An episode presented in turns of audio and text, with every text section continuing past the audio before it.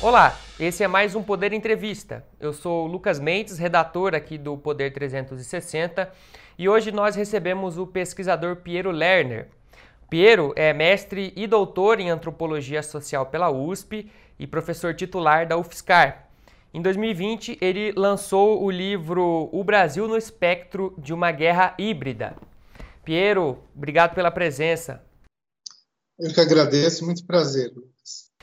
Piero, é, o senhor defende que o Bolsonaro, o presidente Jair Bolsonaro, seria uma espécie de um testa de ferro, é, representante de militares na política. Como que o senhor define o projeto do governo Jair Bolsonaro? Bom, em primeiro lugar, a gente tem que ver que tem uma série de forças sociais que se articulam em torno dele. Né? A gente não pode dizer que são só militares mas eu acho que os militares foram o grupo que precipitaram a candidatura dele e construíram, vamos dizer assim, a, a candidatura dele, mas elaborando isso de modo que eles não aparecessem enquanto os verdadeiros articuladores disso. Né? Então, acho que esse é o principal ponto a ser colocado. Como que eu cheguei até isso? Vendo o fato de que essa candidatura começou a ser é, esboçada e publicizada dentro de academias militares já no ano de 2014. Isso ocorreu logo após o segundo turno da reeleição da Dilma Rousseff. Então, é um processo que vem de muito antes dessa coisa acidental ter aparecido, entendeu? Na imprensa, na TV, na propaganda, tal como eles chegam a colocar em alguns momentos. Quer dizer, esse treco estava institucionalizado pelo menos há quatro anos antes da eleição de 2018. Então, o que eu fiz foi tentar pesquisar quais foram os passos de articulação desse processo que ocorreu entre 2014 e 2018 para ele chegar até onde chegou.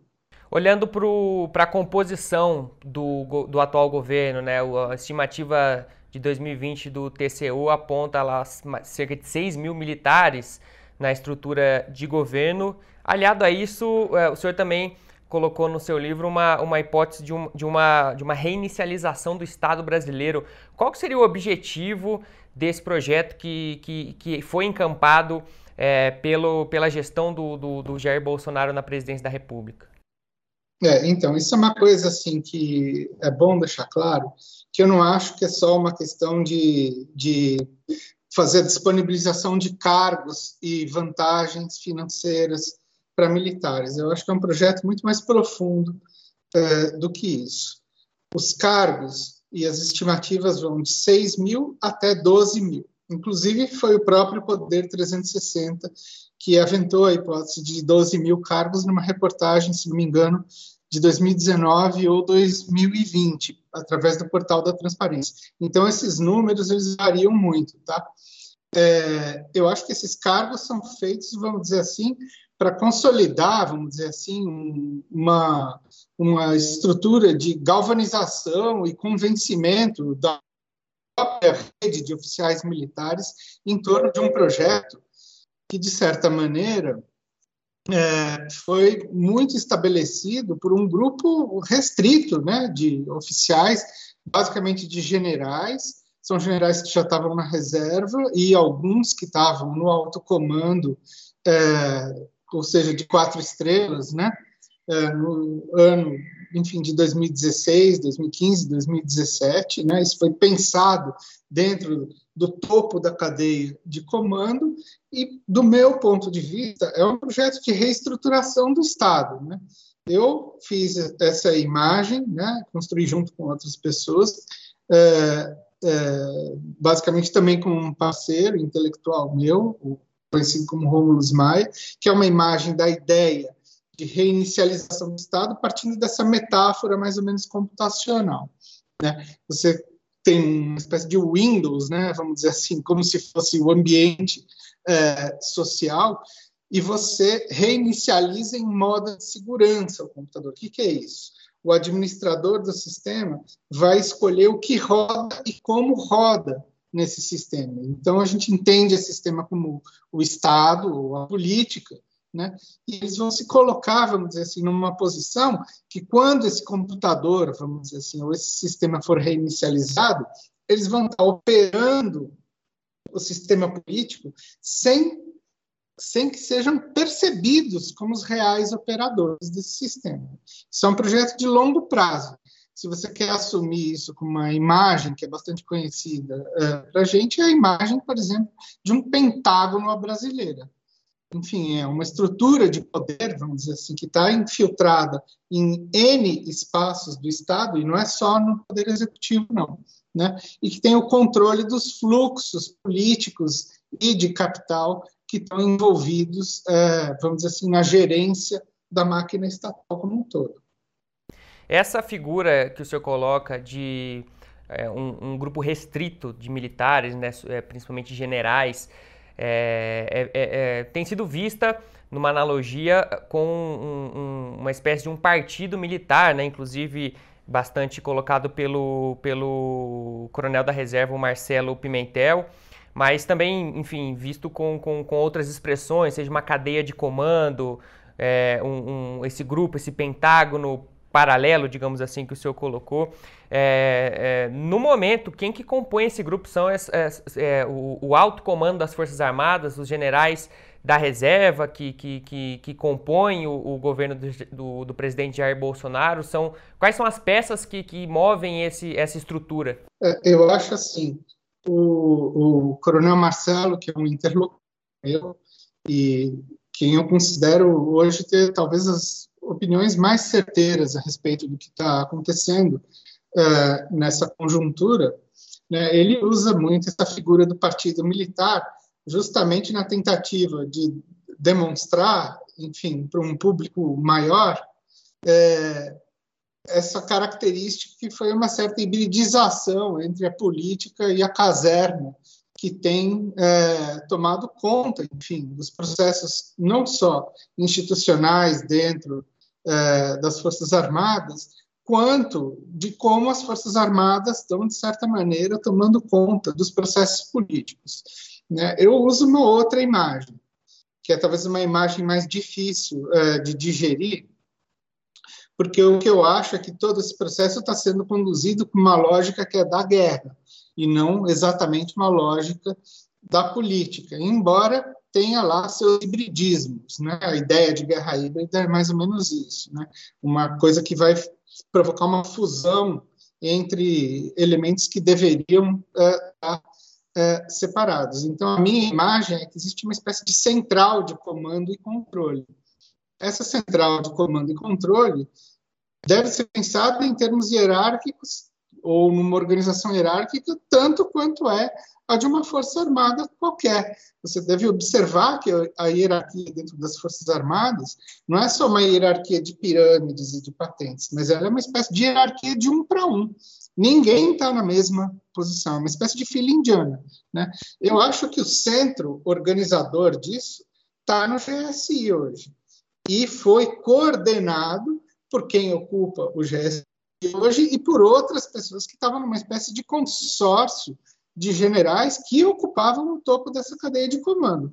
Há outros que entram a reboque disso, que não estão, né, vamos dizer assim, trabalhando exatamente na central de comando e controle, mas elas estão operando numa espécie de, vamos dizer assim, é, brigada ou uma divisão, sei lá eu, é, é, dessa central. Ou seja, o controle efetivo, de fato, e o modo como eh, isso foi planejado, eu tenho a impressão que saiu da cabeça de um grupo muito restrito. Essa politização das Forças Armadas, né, que aqui no, no que a gente está tratando materializa-se nessa, nessa atuação que, que, que, que, o senhor aponta dessa cadeia de comando, ela, ela, ela tem alguns, alguns episódios pretéritos. Né? É possível situar no tempo é, o que, que teria dado início a esse processo. Inclusive, o senhor cita a Comissão Nacional da Verdade como uma espécie de um catalisador desse, desse processo, mas é, ele é anterior a isso? Como que é possível situar no, no contexto da, da, da, da, sociedade brasileira esse, essa, essa atuação? eu acho que o padrão ele começou um pouco antes da CNV, tá? Na verdade, enfim, isso é um pouco o tom de pesquisas que eu faço ao longo de 30 anos quase, né? Eu comecei a pesquisar, é, enfim, é, militares do ponto de vista antropológico, fazendo etnografia em 1992. E, de fato, o que eu reparei, isso está aplicado lá atrás, na década de 90, enfim, numa época em que não estava muito falando da ideia de militares na política, era o tempo de recuo deles. Mas desde então sempre houve a ideia de, é, enfim, que uma autoconsideração da parte deles de que o Brasil não tinha elites competentes para tocar um projeto nacional e que cabia a eles organizar uma espécie de vanguarda ou de articulação orgânica entre vários grupos, né, que iam dar conta de tocar um projeto, enfim, nacional, ou um projeto de Estado, sei lá eu como a gente pode chamar é, isso. Mas o fato é que a ditadura foi muito custosa para eles. Então, o que, que eles pensaram desde essa época? Em tocar isso como agentes secundários, nunca como agentes que iam eles próprios assumir, vamos dizer assim, é, é, a vidraça, né? o controle dessa situação de modo aparente. Seja como for, eu acho que algo aconteceu um pouco mais tarde, já por volta mais ou menos de 2007, 2008. Com o quê? Com as pequenas rebeliões militares que começaram é, a ocorrer em função da demarcação das terras indígenas lá em Roraima, especialmente Raposa Serra do Sol e a terra Yanomami. Por quê? Porque, de certa maneira, desde a década de 80, né? Você tem uma virada muito grande aí na, na mentalidade militar, né? com o fim da Guerra Fria, com o fim da ditadura, eles começam a focar na Amazônia, assim, o, o ponto central né? É, da, da sua própria identidade. Então, a Amazônia se tornou uma espécie de enclave militar. Mexer com aquilo representava, vamos dizer assim, um problema político com o qual eles tinham que reagir. Então, o que, que você vê ao longo de 2008? Você vê o general Heleno lançando um padrão de rebelião contra o governo, que é um padrão que vai se é, estender por vários generais em todos os anos seguintes. E a Comissão Nacional da Verdade dá o combustível para fazer esse negócio sair de um pequeno grupo de generais que batia de frente com o governo federal para galvanizar a tropa como um todo. Aí, nesse processo, o que eu acho é que a Dilma simplesmente alimentou, ela deu combustível né, para vários militares é, se galvanizarem e se unirem contra o governo do PT e assumirem um projeto político, é, vamos dizer assim, mais né, direto.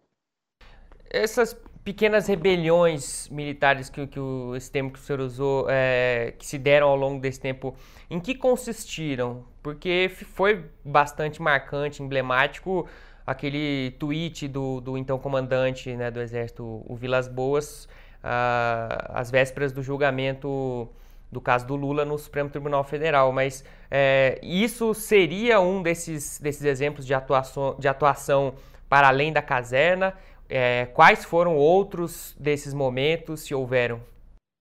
É, o, o padrão foi basicamente instituído. Né, você pode ver lá no começo quem provocou essas rebeliões foi o general Maynard Santa Rosa e o general Augusto Heleno. E o Heleno foi o que foi o mais notável nessa época. Saíram vários artigos na imprensa a esse respeito, quando ele tentou é, é, fazer uma palestra no clube militar, e depois teve outras coisas que envolviam a Raposa Serra do Sol, a demarcação das terras indígenas da Raposa Serra do Sol, e ocorreu aí né, uma crítica frontal ao governo Lula, e, e como reação, o governo colocou ele mais ou menos numa posição burocrática. Acho que, se não me engano, ele assumiu a diretoria de ciência e tecnologia, enfim, mas ele era um sujeito que estava uh, talhado a assumir o comando do exército numa determinada hora. Mas você vê, foi o Heleno, depois foi o Maynard, depois foi não sei quem. E aí você vai ver o quê? Depois da CNV, uma quantidade gigantesca de generais, assim, não foi pouca gente, não, assinando cartas contra o governo, é, se expressando contra o governo, de modo que esse negócio foi se escancarando, né, nos anos de 2011, 2012, até que em 2014 você tem um processo que é o mais, vamos dizer assim, é, eu acho, é, é, é frontal, né, de todos, que é colocar o Bolsonaro para fazer campanha política dentro da AMAN.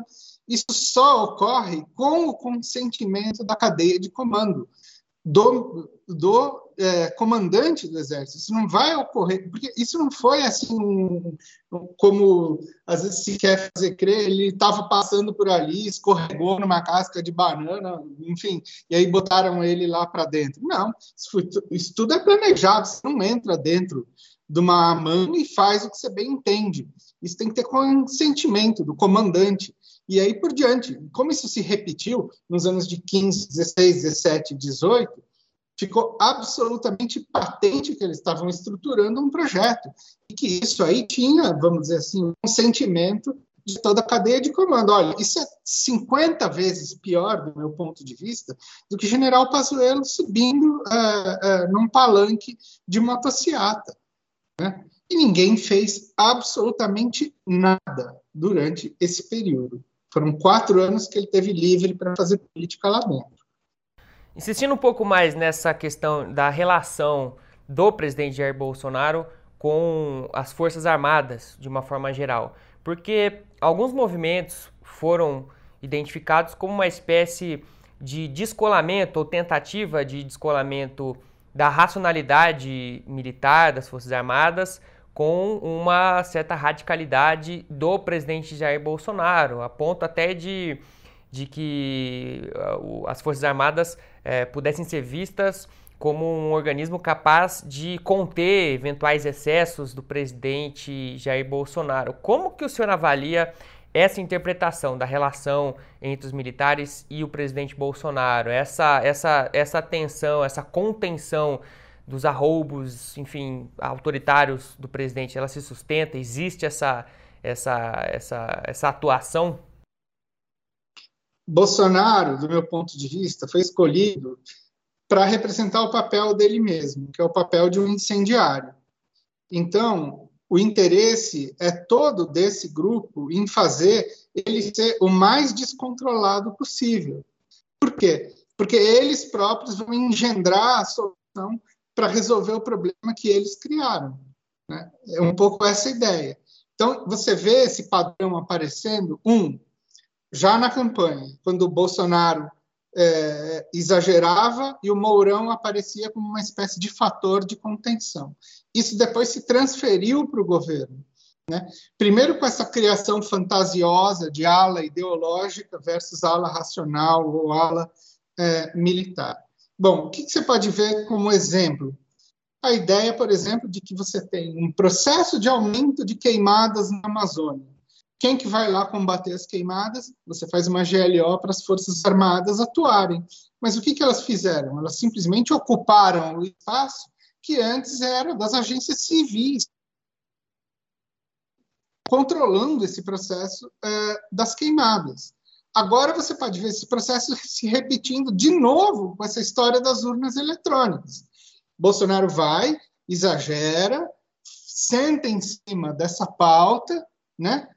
traz para si, cria a oposição generalizada e você vê o que agora acontecendo o pacto do Barroso sendo selado junto com as Forças Armadas para serem os fiscais das próximas eleições. Coisa que já se sabia há muito tempo. E por que não foi dito antes? Né? Todo mundo sabia que as Forças Armadas estavam envolvidas no processo de, de auditagem das urnas, enfim, que tem empresa ligada à Marinha que faz a criptografia das urnas, que, enfim, é, o hardware foi pensado por setores, inclusive relacionados ao centro de guerra, é, enfim, é, lá do exército, sei lá, de guerra eletrônica e tal. Ou seja, esse foi um processo que foi pensado para assumir essa dinâmica. Qual é a dinâmica? A dinâmica de que você tem um agente é, vamos dizer assim, catalisador de um conflito de um lado, para justamente o outro lado aparecer como um lado que vai contrabalançar isso. E esse outro lado não é só o das Forças Armadas, não. Você pode colocar o judiciário nessa conta também. Nesse sentido, como que o senhor avalia as movimentações em torno da possível candidatura do, do, do general da reserva, o Santos Cruz, né, que foi um dos, talvez um dos grandes fiadores da própria candidatura do Bolsonaro, mas que já saiu do governo ali no início e que desde então vem sendo uma espécie de um contraponto ou de alguém que critica as posturas do presidente, é, estando também é, representando militares, né, como é o caso do, do Santos Cruz. O que, que ele está representando ali? O que, que, o que, que esses movimentos podem indicar? É, o, o, a ideia, vamos dizer assim, a imagem que eu uso para constituir isso é a estratégia da pinça, entendeu? Que é o quê? Você cria, vamos dizer assim, uma coluna, que é a coluna que você poderia chamar de situação, e você emula uma oposição, mas que é uma oposição controlada, uma espécie de telecat, entendeu? Sabe aquela luta livre é, mexicana? Que, enfim, os sujeitos fingem estar numa briga enorme ali, mas no fundo o patrão é o mesmo dos dois lados. Então, o que, que eu acho? O Santos Cruz, que 15 dias antes da eleição, estava falando que o PT era um partido nazista. Você está entendendo? Que estava falando contra a ditadura que o PT estava instituindo no país, etc, etc. Toda essa conversa é, que a gente, enfim, está cansado de ouvir quando diz assim, nossa, esse é o papo radical. E aí o Santos Cruz sai é, do governo, né? E sai do governo fazendo o quê? Acentuando a ideia de que existiria um gabinete do ódio de que é o Bolsonaro que está no controle dessa situação toda e a família dele, né? E ele faz o quê quando ele sai? Ele justamente apaga as digitais e o registro de quem está por trás de toda essa operação.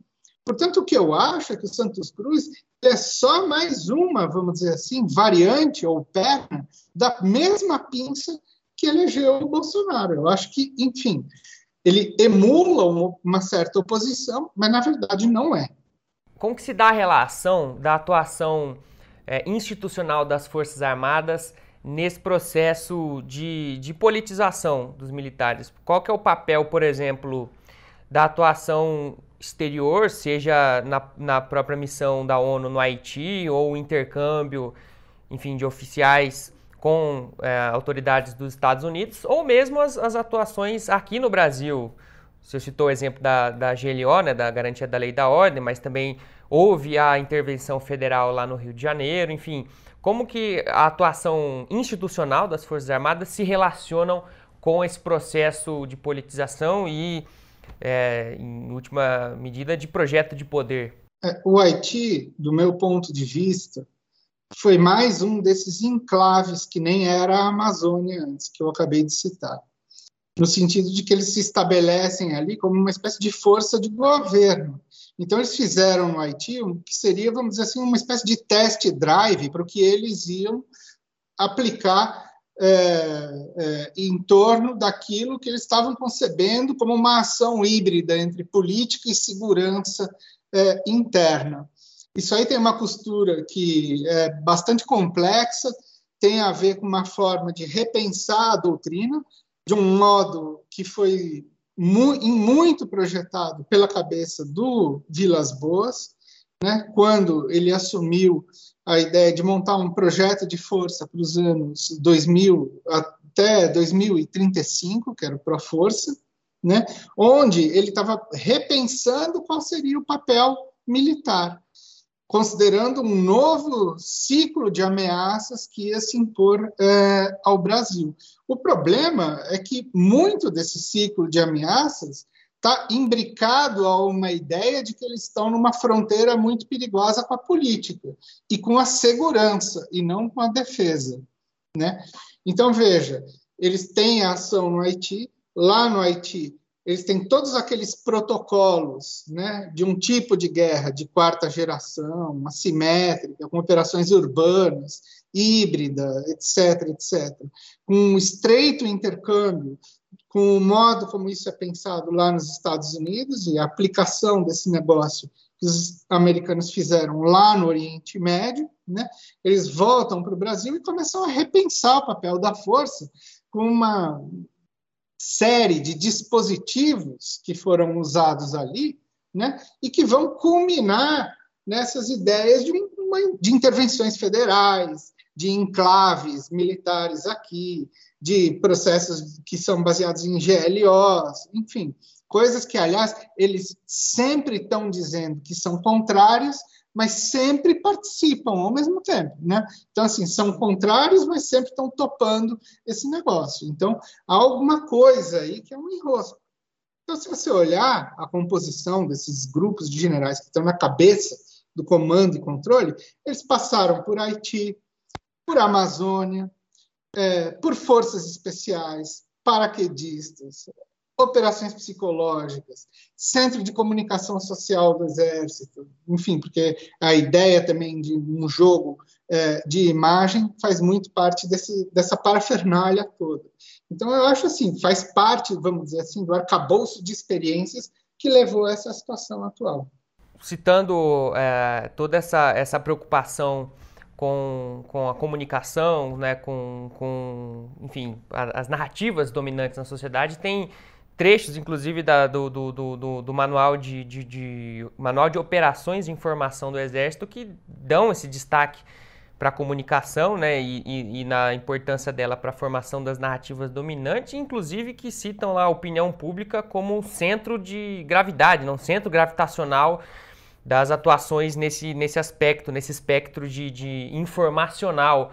Como que, que o senhor avalia essa, essa atuação neste campo informacional, o campo da comunicação, a atuação dos militares nessa seara?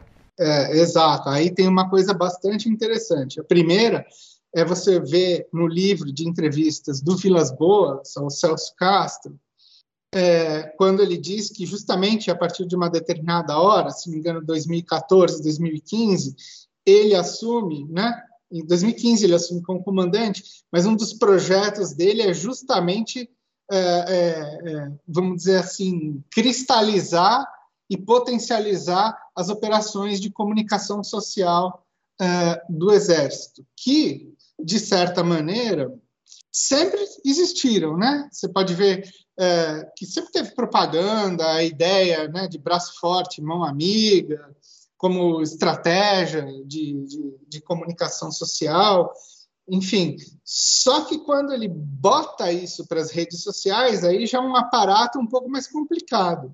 Por quê? Porque, na verdade, é um conjunto complexo de informações e contra-informações. Veja, eu não estou tirando isso da minha cabeça, isso é de manual. Né? Manual não só brasileiro, como estrangeiro. Enfim, tem muita coisa aqui que é tradução direta do que se vê é, lá fora, mas isso faz parte é, do jogo, vamos dizer assim. Então, isso já está lá. E aí, de repente, assume o Seconsex, que é o Centro de Comunicação Social do Exército, o general Rego Barros, que depois foi ser porta-voz é, da presidência da República, e hoje é outro que está na ala dos moderados, vamos dizer assim, escrevendo é, artigos de jornal, se não me engano, semanais ou quinzenais, né, falando em moderação, terceira via, etc. e tal, que é o campo que o Santos Cruz está entrando. Mas, enfim, isso é uma outra questão. Rego Barros fica um tempão lá no Seconsex, e na despedida que ele faz do Seconsex, em, se não me engano, janeiro ou fevereiro de 2019, quando ele vai assumir né, a, a porta-voz da presidência, e assume o general Richard Nunes, que foi o secretário de Segurança do Rio de Janeiro durante o período da intervenção, o general Rego Barros fala no discurso dele que em 2018 coube ao Exército ser, entrar no submundo, ele fala com essas palavras, entrar no submundo das redes sociais e se tornar o maior influenciador das redes, que eram o WhatsApp, é, é, Facebook, não lembro quais que ele elenca é, ali de cabeça, mas está lá, está no site do Exército, entendeu? Esse discurso está publicado, não sou eu que estou falando, foi ele. Então é preciso entender que raios de influência foi essa que o Exército fez em 2018 nas redes sociais. Bom, isso é de manual. Enfim, quando eles começam a falar essa história de net war, que é a guerra a partir de rede social, você tem toda uma gama de teorias e aplicações e doutrinas que conduz a guerra a partir de rede social e, enfim, a gente não sabe exatamente por onde eles foram entrando, mas ele disse que foram. Então eu parto do, do pressuposto que é verdade o que ele disse. Né? Então é preciso que alguém pergunte algum dia o que, que foi esse processo que ele assumiu como essa entrada no, no submundo das redes. Essa atuação na, na, nesse, é, nesse aspecto informacional e da comunicação, ela, ela atinge também de alguma forma a imprensa, né? na maneira como que jornais, veículos de comunicação vão reportar a realidade, esses movimentos que estão acontecendo. Como que o senhor está avaliando a, a, cobertura da imprensa, principalmente dos, dos veículos, é, dos principais veículos né, de maior alcance, com relação a, essa, a esse processo é, militar atualmente? Eu acho que ela está bastante complicada eu acho que eles têm uma, uma, uma vantagem em termos do ponto de vista deles, que é o fato de que eles são um grupo muito coeso, que consegue, que consegue combinar o jogo. E eles estão o tempo inteiro espalhando informações contraditórias para a imprensa. Então, o veículo A publica uma coisa, o B publica uma outra. E o que eu estou conseguindo perceber é que nesse jogo de contradições fica todo mundo absolutamente paralisado. Isso também é outra coisa de manual. Você vai lançando uma contradição atrás da outra e, e o tal do centro de gravidade, que é a opinião pública ou opinião publicada, fica paralisada nesse nível de contradição. Então, você pode ver o que é esse, esse personagem quase de ficção que emergiu na imprensa, que é o general anônimo um general anônimo me disse que. E outras narrativas que vão sendo é, publicadas, quase que num tom de verossimilhança, como se o repórter ou a repórter tivesse numa dada situação, sei lá, era tarde da noite, durante a madrugada, general fulano já estava dormindo quando tocou o telefone. Você vê uma espécie de uma, uma, uma espécie de, de construção de narrativa que você percebe que tem a indução do grupo deles por trás. Como eles são poucos, unidos, coesos e cientes dos processos informacionais que estão acontecendo, eles conseguem fazer essa manipulação de uma maneira muito fácil. Ou seja, o que eu acho é que a imprensa está jogando de maneira muito pouco crítica com as informações que estão sendo jogadas para ela o tempo inteiro. Seria como, como se fosse, como se o país fosse uma espécie de um laboratório, digamos assim, dessas operações psicológicas que estão inclusive prescritas aí nos, nos manuais e sob forte influência da, da doutrina militar norte-americana. É, eu tenho minhas dúvidas, porque a fase laboratorial ela ocorreu, especialmente em 2018, mas eu não sei se ela já passou e agora a gente saiu do laboratório e já está produzindo, entendeu? O remédio em escala industrial, vamos dizer assim. Então, o que eu estou percebendo é o seguinte: tem uma, uma constante, tem um padrão aí que dá para perceber muito bem, que é o padrão das informações contraditórias. É disso que a gente tem que escapar, entendeu? E tem que, um, botar em suspensão a informação você não pode comprar de primeira a ideia, por exemplo, sei lá, Bolsonaro é, forçou a mão é, em termos do comando e demitiu os três generais é, que comandavam as três forças, mostrando que ele invadiu o, o, terreno. Quer dizer, como é que a gente não, não sabe, ou pelo menos não desconfia, que isso não tenha sido uma ação feita para parecer justamente isso que apareceu, né? que o Bolsonaro manda e eles obedecem. Né? Aquele vídeo do Pazuello, assim, foi um clássico né, de jogada ensaiada. Ele manda, eu obedeço. Né? Que é justamente a ideia de apagar a digital que eles têm de todo o processo. Esse é o dado mais, é, vamos dizer assim, importante é, vamos dizer assim, na relação que eles têm com essa nova estrutura de poder, que é apagar o registro daquilo que eles realmente estão fazendo. Citando a, o governo do, do ex-presidente Michel Temer, né, que o senhor situou como uma espécie de uma fase laboratorial desse enredo, é, como que o senhor enxerga é, como que foi o governo do, do, do Temer? Porque havia é, interpretações de que era um, um, governo, de certa forma, sob tutela de militares, enfim, até pelas questões conjunturais ali que levaram o Michel Temer à, à presidência. Como, como, como, que o senhor enxerga é, esse período do país? Não, o governo Temer, do meu ponto de vista, foi um governo feito para desestabilizar a aliança MDB-PSDB, que se via como a aliança que ia ser a natural, que ia assumir depois do impeachment de 2016. Eles achavam que a fatura da eleição de 2018 já estava assim paga e que eles estava fácil, entendeu? Mas o que, que aconteceu?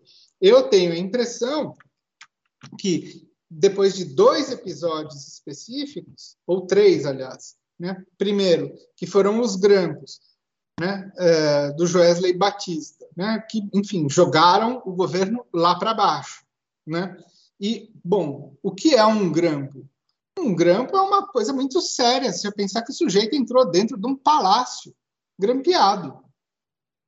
E quem era o responsável pela segurança? Era o general Etchegoyen, que sai desse episódio como quê? Como o homem forte do governo. Ou seja, um completo absurdo.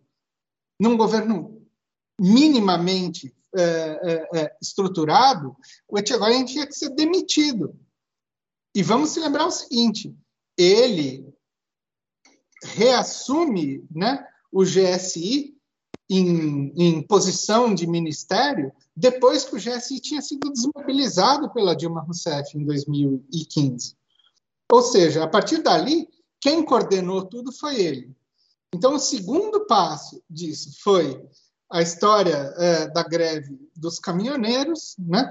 foi outra coisa que abalou profundamente o governo e liquidou qualquer chance do PSDB assumir depois disso, mas o terceiro e mais importante, do meu ponto de vista, foi a intervenção do Rio de 2018, que eles fazem questão de dizer que não saiu da cabeça deles, mas saiu sim.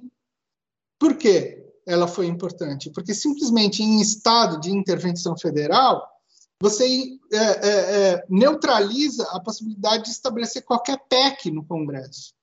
Ou seja, o governo Temer não pode entregar aquilo para o qual ele foi contratado. Então, o que, que apareceu a partir disso? Como única possibilidade, a ideia de um governo forte, disruptivo e que tivesse os militares por trás para bancar, enfim, tudo aquilo que era desejado por uma série de setores no Brasil. Aí eles foram galvanizando em torno do Bolsonaro. Mas veja bem que os militares já estavam nesse plano antes. Então não dá para dizer que o Bolsonaro foi um acidente de percurso aí, que apareceu em 2018, como está sendo vendido, né? Em vários discursos, né? Por exemplo, o Mourão, ah, foi de última hora lá que eu decidi, a vice tentou lá com o príncipe Orleans, Janaína Pascoal. Eu, sinceramente, você vê o Mourão aparecendo lado a lado com o Bolsonaro no palanque da AMAN em 2017. Isso aqui já estava sendo pensado há muito tempo por eles. Né? Então, eu acho que é um pouco por aí. Pegando esse conceito que o senhor trabalha no, no livro de, de, de, hibridização, né, de conflitos, guerras híbridas, e também levando em consideração o que levou ao governo Temer, o impeachment da Dilma e toda uma série de, de eventos desestabilizadores no país, pelo menos desde 2013, né, com aquelas jornadas de junho, enfim, aí logo após a, a, o aparecimento da Operação Lava Jato, é, à luz desse conceito que o senhor trabalha no livro de guerras híbridas, é, todo, todo esse complexo de situações, eles, eles podem estar de alguma forma relacionados ou pelo menos articulados em torno de, de, de, de acontecimentos futuros, né? enfim, o judiciário, o, o, os militares, a desestabilização política? Como que o senhor vê essa, essa situação? É, eu acho assim, a primeira coisa é que tem uma, uma questão que muita gente confunde a ideia de revolução colorida, que é essa típica coisa que mais ou menos tentou se emergir em 2013, que é aquilo que aconteceu numa série de países é, é, mundo afora. Foram, vamos dizer assim, essa, é, essas grandes manifestações, como aconteceu no norte da África, depois na Ucrânia, em Hong Kong, é, enfim, espalhando o mundo afora. A outra coisa é o conceito de guerra híbrida, que, num certo momento, ele se aproxima em vários lugares das revoluções coloridas, mas eu não acho que foi esse exatamente o caso aqui no Brasil. Por quê? Porque, vamos dizer assim, numa análise clássica, que é essa que fala de revolução colorida, a ideia é que essa coisa começa, vamos dizer assim, ainda que instrumentalizada por certos agentes, ela sai, vamos dizer assim, das franjas da sociedade, né? E vai migrando para um processo de desestabilização cada vez mais próximo do núcleo de poder. E o que aconteceu aqui no Brasil foi uma coisa um pouquinho diferente. Foi um processo de insurgência de setores de dentro do próprio Estado, que começou a produzir desestabilizações em série. Quais foram esses setores? Os dois mais é, fortes foram as Forças Armadas e o Judiciário. O processo que é chamado de lawfare, que aconteceu com a Lava Jato, é um processo descrito por literatura militar norte-americana. Quem inventa o termo, ou praticamente inventa, quem populariza o termo, é um coronel da Força Aérea, se não me engano, americano, que se chama Charles Dunlap. Lawfare é um processo que visa é, é, estabelecer, vamos dizer assim, um parâmetro que é próprio dessas táticas e estratégias de guerra híbrida, que é o quê? É encampar, vamos dizer assim, setores que não são propriamente aqueles militares e que vão trabalhar de maneira terceirizada para estabelecer um clima de guerra generalizado na sociedade. Que tipo de guerra? Essa guerra de nervos, essa guerra psicológica, uma guerra que desestabiliza todos os agentes e instituições, e faz uma guerra por procuração. Em tese, é mais ou menos isso. Então, o que, que você vê? Você vê uma série de aproximações sucessivas aí para usar a terminologia do general Mourão, né, entre militares e outros agentes e instituições de Estado, produzindo uma série de eventos que parecem ser, vamos dizer assim, aleatórios, não coordenados e tal, mas que no fundo depois você vai ver uma entrada desses setores onde um está trabalhando junto com o outro. Quer dizer, muito pior do que o tweet do Vilas Boas, em 2018, foi outro que ele fez no mesmo ano, falando da sinergia entre o TRF-4 e o Exército. Justo o TRF-4 que estava julgando o Lula, então. Assim, e pouca gente se deu conta do que quer dizer isso. Né? Então, eu acho que são coisas que precisam ser muito bem e muito bem estudadas. Levando em consideração a presença e o papel dos militares na história brasileira, né, enfim, desde o Império, principalmente na, na República, vários episódios de participação, a ditadura militar de 64 a 85, é, e à luz do, desses processos mais recentes, como que, que o senhor que pesquisa esse tema há quase 30 anos, como que é possível definir a forma com que os militares se enxergam, o papel, é, o papel deles, se é que há, para além da, da, da legalidade, daquele papel que a Constituição é, estabelece para os militares, né? Se, se, se, eles são, se eles se enxergam como um, um bloco histórico, né? uma vanguarda política, enfim, que busca se hegemonizar na sociedade, como que o senhor estabelece que eles que os militares se enxergam é, perante a sociedade? Eu acho que a sua pergunta já embute a resposta, né? A ideia de uma vanguarda, né? E não só a ideia de que eles têm um papel redentor. E como que isso é feito? Isso é feito a partir de um complexo de construções a respeito da leitura que eles fazem da história, que é uma leitura quase que mitológica, né? onde eles emergem enquanto é, é, força nacional junto com um suposto Estado brasileiro, ainda durante o Brasil colônia, em 1648, lá em Guararapes. Quer dizer, eles se imaginam como uma espécie de protoplasma da nação e, como tal, eles identificam a nação a eles. Ou seja, eles não se veem como parte do nacional, eles veem o nacional como parte deles. É uma espécie de inversão hierárquica. Né? Então, o que, que acontece? E isso está em uma série de discursos militares que existem desde sempre. Tá? Eles falam assim: não, o Brasil é constituído por uma série de arquipélagos e cabe a nós ser a ossatura que vai ligar esses arquipélagos como um todo.